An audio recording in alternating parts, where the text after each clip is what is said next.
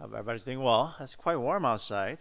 Uh, hard to believe it's November and uh, we're in our in the 50s, but we gotta enjoy while it lasts. Um, again, good to see you all. If you're new to our church, it's your first time uh, here joining us, or several times in, uh, but you're relatively new. Uh, we're welcome. We welcome you uh, to our service. my name is Adin. I'm the pastor of Covenant Life Church. I hope you're enjoying your time here, uh, enjoying the fellowship as well as worship of our great God. Um, so thank you again for joining us. Uh, we are uh, in the Gospel of Mark, and uh, the goal for this series uh, has been to go deeper in our knowledge and faith in Jesus Christ. And if you notice, it's, it's quite interesting. Last week's passage and this week's passage that we're about to read and study uh, particularly focus on uh, you know how to deepen our faith in Jesus Christ. It's almost as if God wants us to know. Uh, God wants us to have the guidance in how to go deeper in our faith. So I hope and pray that God does use uh, these passages, uh, these few weeks, to indeed grow our faith. It's an exciting thing that God cares for us in this way. Uh, with that in mind, uh, would you turn your attention to today's passage? It's found in Mark 8, verses 14 through 21. I'll read that for us, and then I'll pray, and we'll jump right into our time together in the message. In Mark 8, 14, 21.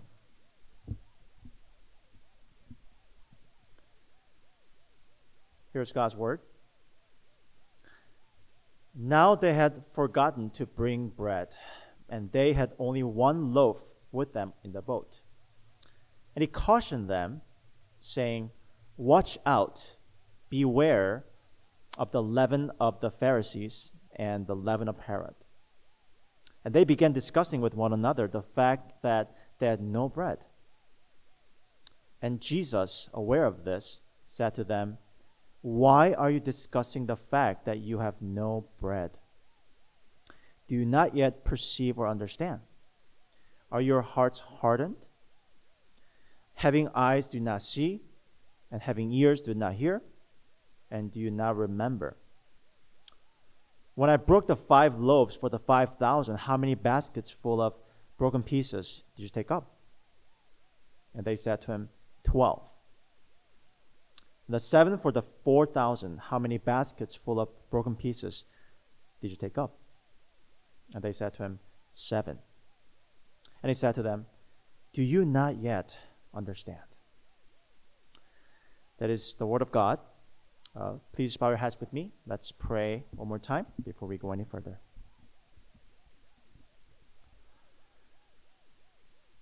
Heavenly Father, we come to you as we are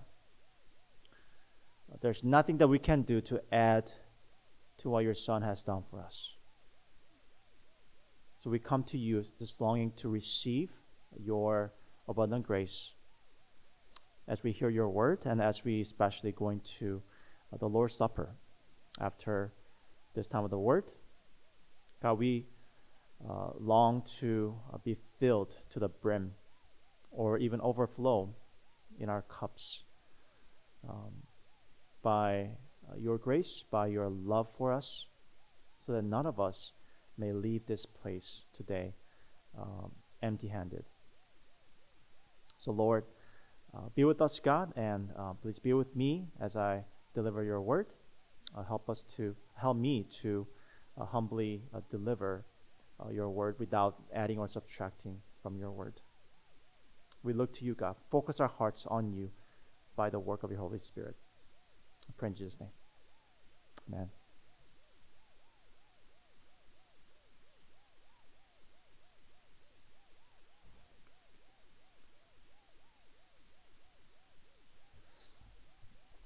Let us go into our time together of the Word. Uh, there are three points, as usual, and those are the rebuke of the Lord,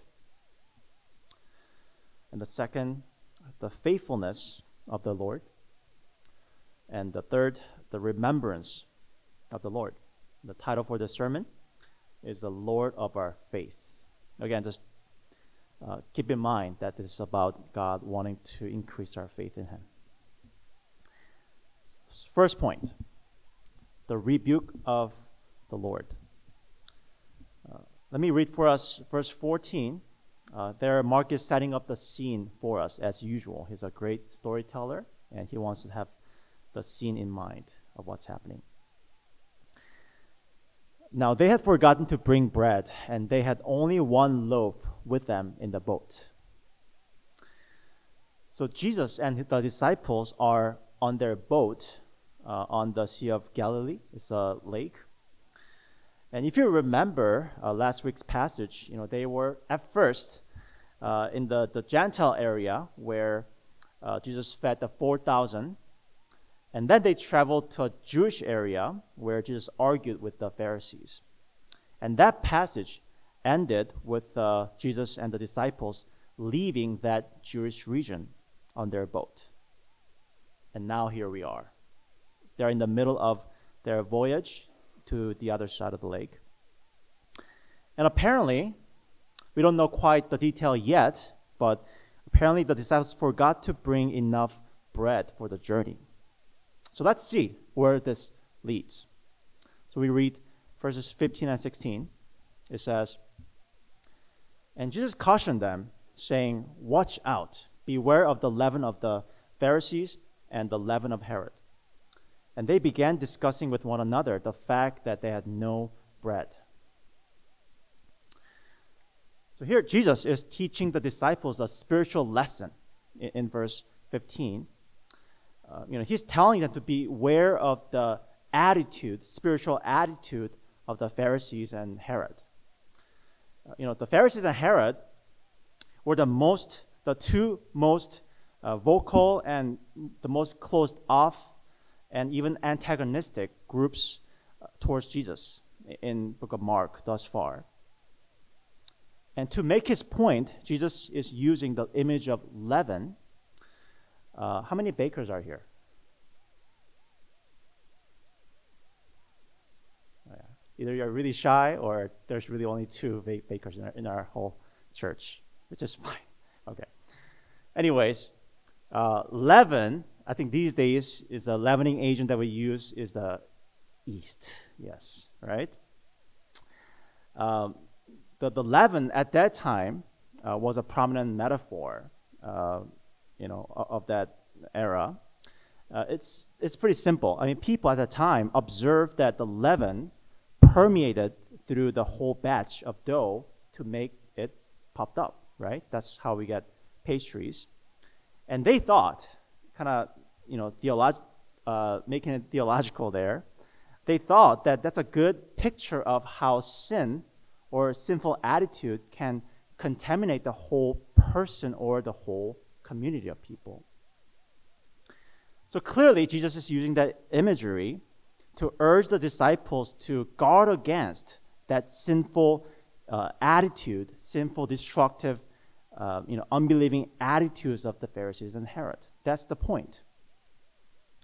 But then, the disciples uh, seem to have been triggered by this one word, leaven. Uh, therefore, they missed the whole point of what Jesus was saying.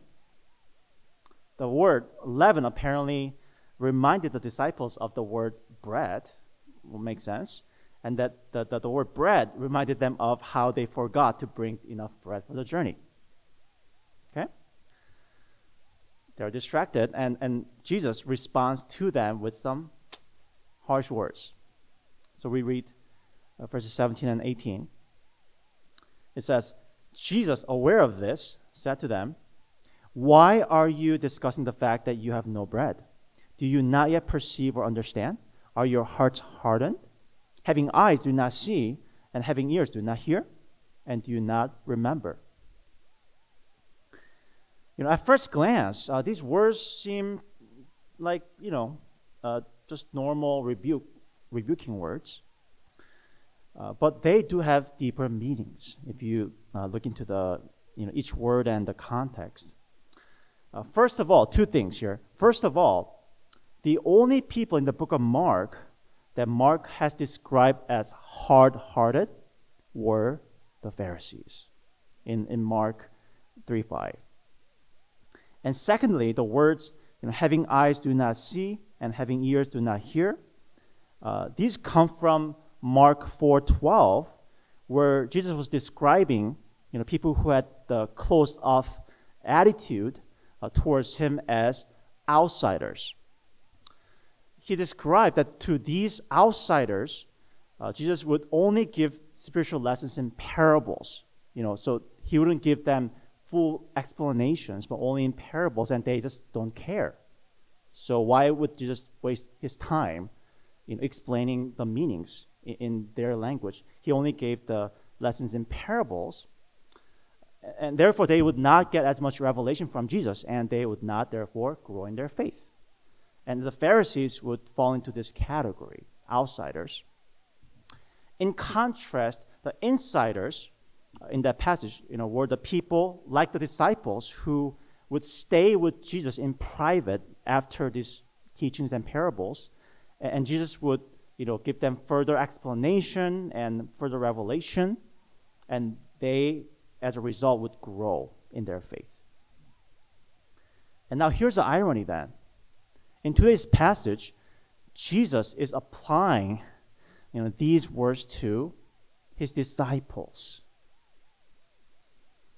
he's basically telling them that their faith is on the same level as the Pharisees. And to be really fair, that's a legitimate assessment. And here's why.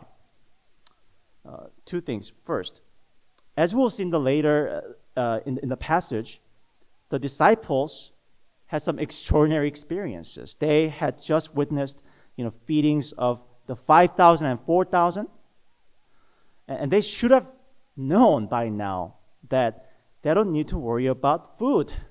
They don't have to worry about how much food they should bring to the journey because with Jesus, that's always taken care of. But more importantly, you know, they have also experienced other miracles and other teachings from Jesus. They should have known by now who Jesus was. Beyond him just being the genie in a bottle, giving them what they want, but as insiders who, who got all the teachings, they should have known that he's the Messiah and even God incarnate. But throughout the book of Mark, we see over and over these disciples not getting it, even with the privileged position, the insider position they had. Here, essentially, then, Jesus is exposing the spiritual bankruptcy of the disciples. And here, here's what's interesting then. As Jesus is exposing them, their response is that, you know, they only care about the bread. They only care about the outward spiritual credential.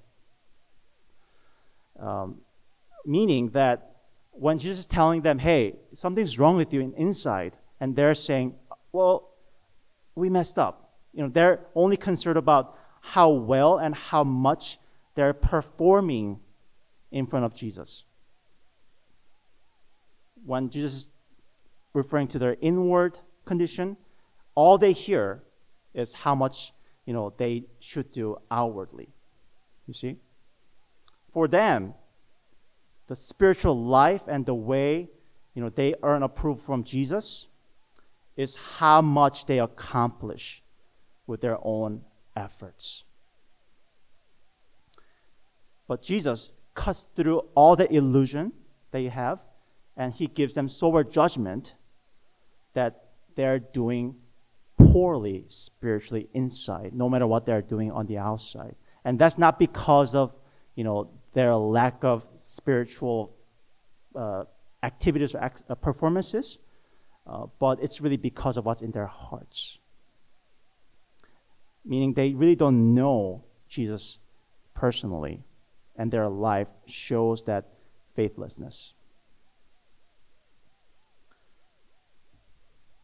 my wife and I, before we moved to Minnesota, uh, we had bought, a, bought our first house in Illinois, and we lived there for a few years. Uh, and there was a catch to this house.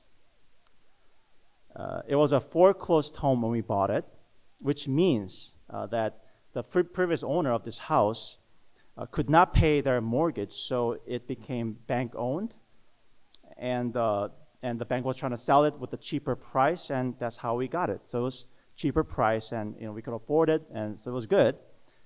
But if you know about foreclosed houses, there are always some problems because the previous owners do not take care of the house, you know, as well, or they just kind of intentionally uh, leave it in bad condition after they or before they get kicked out of the house by the bank.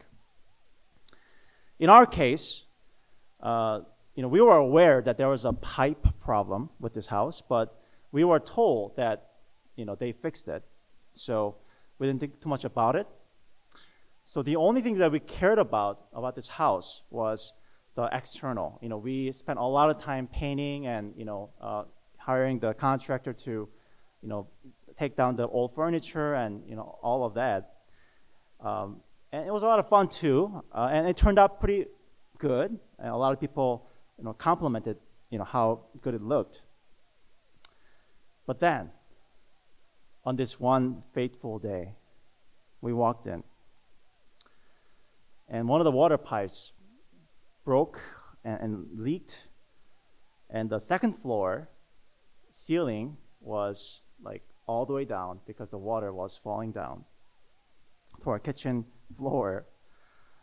It was totally ruining the, the whole scenery uh, of the house, really. The, the ceiling, the floor, and appliances, like everything. Did we cry? Inside, not outside. But it was not a good day. You see, we couldn't cover up the internal issue with the external renovations.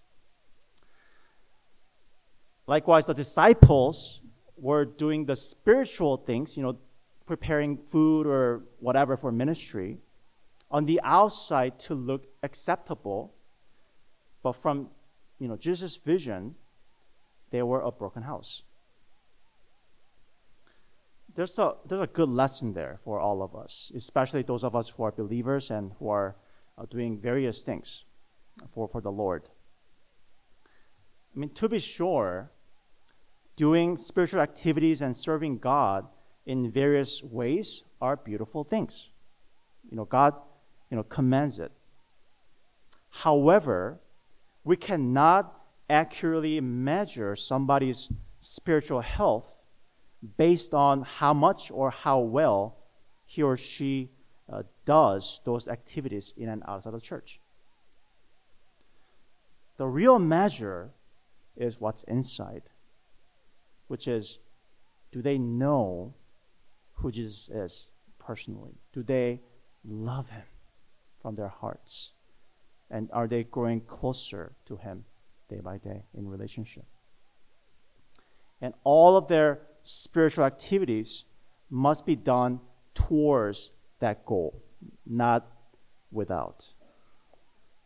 If not, they will just be covering up their broken, flawed hearts that may burst at any time. The rebuke of the Lord that we are to heed. Second, the faithfulness of the Lord. So just now we heard uh, some harsh judgment from Jesus on the disciples. The question might be, okay, you know, what will the disciples' fate be now that they heard the judgment and rebuke? Here's some twists. So follow with me here. First, remember that they are on a boat. Do you see Jesus throwing these disciples, you know, off the boat, saying, "Get out of here. You failed. Where's your faith? Get out." No. None of that. they're staying with Jesus. They're still on the journey together, despite this judgment, despite these failures on the disciples' parts. And also, throughout the Gospel of Mark, from beginning to the end, really consistently, Jesus continues to treat these disciples as the insiders, you know, giving them you know, persistent teaching and explanation of who he is and you know, other spiritual lessons. He never stops, whether they are successful or not. And lastly, look with me to these two very important words that are repeated in this passage. And those are the words not yet. Verses 17 and 21, it says, And Jesus, aware of this, said to them, Why are you discussing the fact that you have no bread? Do you not yet perceive or understand? Are your hearts hardened? Verse 21, he said to them, Do you not yet understand? What that means is this is the glorious truth that his judgment that he just pronounced to the disciples who failed internally is temporary. You know, he's looking at their potential here and he's looking at their future saying they'll grow. They're not there yet, but they will grow. Meaning, the harsh judgment was honest feedback from Jesus for them to grow from and, and see where they are and, and really learn from their mistakes. You see, Jesus never obliterates the distinction between the insiders and outsiders here. Unlike the Pharisees and other enemies of Jesus, Jesus is specially faithful to his disciples. No matter where they are in their faith journey, no matter how bad or often they fail, Jesus will never cast out his people. He will stay with them and persistently grow their faith with his word, and he will complete their faith. And here are some proof texts that you can hold on to. Let me give you three. John 6, 37 through 39. It says, All that the Father gives me, Jesus, will come to me, and whoever comes to me, I will never cast out. For I've come down from heaven not to do my own will, but the will of him who sent me. And this is the will of him who sent me, that I should not uh, that I should lose nothing of all that he has given me, but raise it up on the last day. 2 Timothy 2:13 If we are faithless, he remains faithful. Philippians 1:6 And I'm sure of this that he who began a good work in you will bring it to completion at the day of Jesus Christ. He remains faithful to you no matter how awesome you're doing in your spiritual life, no matter how poor, He is faithful. There's a movie called uh, Good Will Hunting, uh, which is one of my favorite movies. And it's a story about this 20 some year old guy named Will Hunting, played by Matt Damon. Uh, look how fresh he looks uh, back then. Oh, even now, too, but I mean, you know, but he's a genius. As Will Hunting is a genius, uh, you know, and, and, you know he gets noticed by his intelligence, but he has some problems. He has a lot of legal troubles that he gets into, and he lives a less than average life in in, in that uh, area. And he's working as a janitor at MIT, and he's discovered by this MIT professor who's so impressed by, you know, what he can do with this, you know, math skills and so on.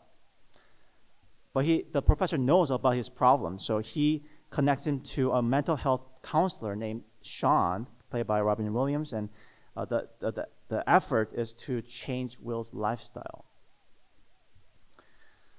But throughout these counseling sessions, uh, Will is not very cooperative towards Sean.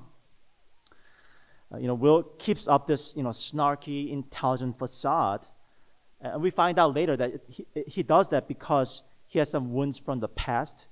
Uh, so he pushes people away for fear of rejection. And he also mistrusts Sean and, and you know, his character. And he even berates Sean and he you know, fails him in a variety of ways. So, not a, not a good start and not a good uh, relationship, at, at first at least. But we see Sean stays with Will. And, and when everybody else has given up on Will, but Sean sees a potential in him. And in the end, you know, Sean heals Will you know, by showing Will love and acceptance that Will had never experienced before from anybody else. And there's a scene where Sean is hugging uh, uh, Will, telling him, It's okay. It's not your fault. It's okay. You know, like Will, we also may tend to put up certain spiritual facade in front of God and uh, towards others, you know, for acceptance or for self-protection, perhaps. And we may also fail to trust Jesus and fail, you know, Him in a variety of ways. And sometimes we may feel like there's no faith left in us. We're bankrupt spiritually.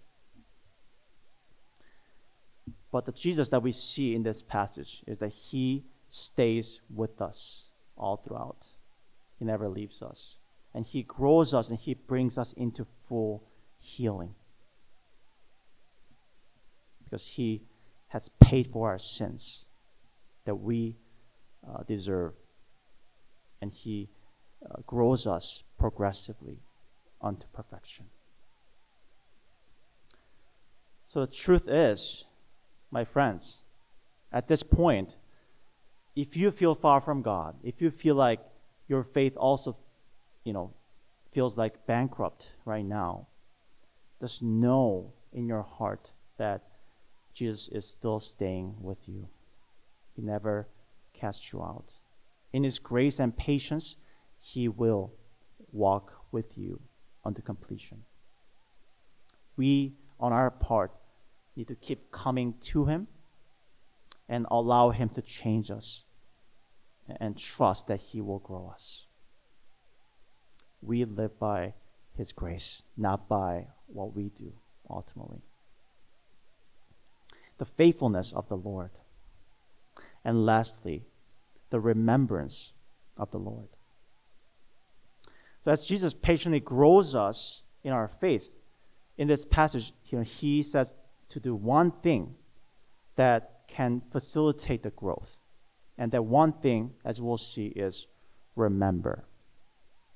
Verses 18 and 20, or through 20, it says, Having eyes do you not see, and having ears do not hear, and do you not remember? When I broke the five loaves for the five thousand, how many baskets full of broken pieces did you take up? They said to him, Twelve. And the seven for the 4,000. How many baskets full of broken pieces did you take up? They said to him, Seven. Here, Jesus is exhorting the disciples to remember the two magnificent you know, miracles where Jesus fed the 5,000 and 4,000 with only little food. And he is telling them to remember, especially how much you know, leftover food they witnessed. Uh, because that, that must have been more vivid experience, right? They saw, you know, uh, 12 baskets full of leftover food and seven, you know, basket, basket full of leftover food. And they saw that and they really experienced the magnitude of uh, his miracles. And as they remember uh, these moments, uh, I'm sure first they uh, realized how futile uh, their worries were. You know, earlier they're worried about not bringing enough food, and they, they must have realized, oh, wait, Jesus multiplied all this food uh, for all these people. Why was I we worried? But the main point of the miracles were not that you know Jesus was the genie in a bottle. The main point that they should have gotten uh, is the fact that um, you know Jesus is the Almighty God. That's what these miracles are pointing to, who He is how he rules over the nature and he cares for his people. Who he is was what they should have remembered. And now that they are uh, recalling these memories, you know, they must have been reminded of who Jesus is, and they have their faith more emboldened in Jesus. Here's the fact. Here's why Jesus is telling us to do this. Remember, because we are some forgetful people. You know, my memory is getting worse and worse as I grow older. But we, as we are, are very forgetful. Unless we intentionally try to remember things, you know, we will constantly forget who God is and who we are in Christ. And by remembering the past works of God, you know, we get to grow uh, in uh, understanding who Jesus is and get to have uh, more faith in Him. And you see, that's why throughout the Bible, God instituted uh, certain days and ceremonies throughout the salvation history so that His people can remember and have greater faith in Him. One example is the Passover. Let me share with you Exodus 12, uh, 14, uh, and 26 to 27. Uh, here's one of the uh, holidays that God instituted so that people remember. It says, This day shall be for you a memorial day, and you shall keep it as a feast to the Lord throughout your generations, as a statute forever. You shall keep it as a feast. And when your children say to you, What do you mean by this service? You shall say, It is the sacrifice uh, of the Lord's Passover, for he passed over the houses of the people of Israel in Egypt when he struck the Egyptians, but spared our houses. You see, that's also why you know we uh, in in this um, time of history we observe Christmas and Easter. You know, not that we get any special brownie points for going to these services, but no, these days and you know uh, observations help us remember the great works of God in the past for our salvation. It increases our faith. That's how we do it. Remember. Now, I was talking with my parents a few months ago. Now, at that time, uh, my dad was not available to talk to us. And my mom was explaining uh, why. You know, he, she was saying that, you know, that they had set aside this one day, that day, as a memorial day, uh, you know, for our family receiving uh, the, the green cards uh, a few decades ago. So my parents were you know, taking turns you know, fasting and praying uh, this day uh, to commemorate how God provided for our family. Know, when I heard that uh, through our, our chat, you know, I had, I had a flood of emotion at the time.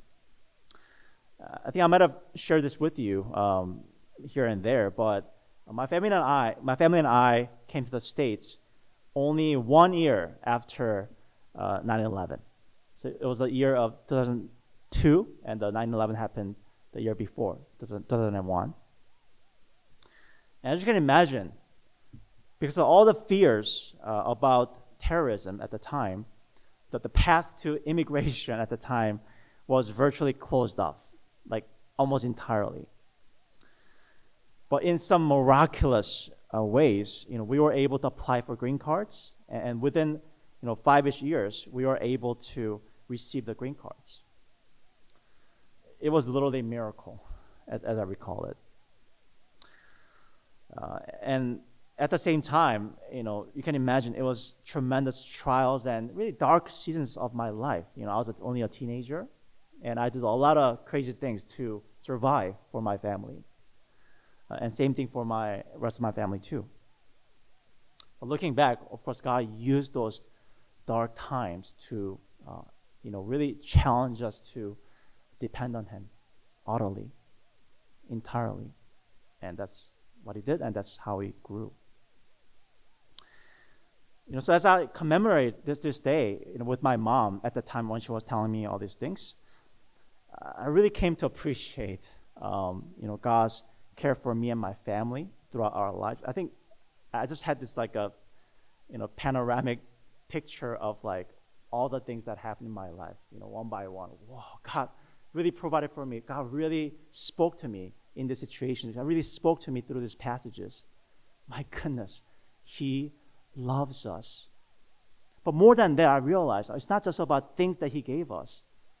He really met us and He really grew us to get to know Him personally. And He let us grow so that we don't depend on these things, but we get to know and understand that our life is not about getting these things, but about surrendering what we want for what He wants.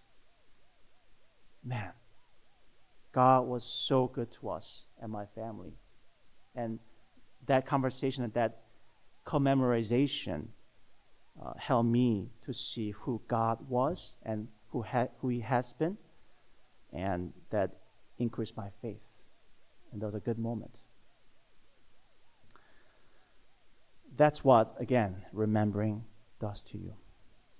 And my challenge to us, uh, even as we go into our time of uh, Lord's Supper, which is also about remembrance, I do want to challenge us. I do want to encourage us as we are about to have Thanksgiving holiday. I think it's a very precious holiday in, in, in America where you know, we have this opportunity to remember all the past works of God in our lives. Uh, would you please remember, maybe even list all the milestones in your life? Perhaps especially your, in your faith journey. How did God meet you? How did God even challenge you? Think of even the trials that you went through. How did you grow? How did God use your tears during those times to make you mature? Only God can do that, right? He redeems tough times. And ask yourself as you think about those moments uh, which characteristic of God did you get to learn more of through those moments?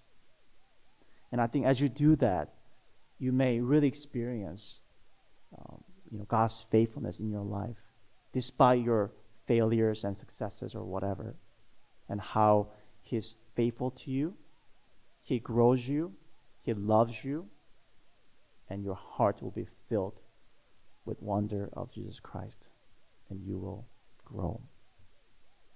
That's how God deepens our faith. Let's pray together.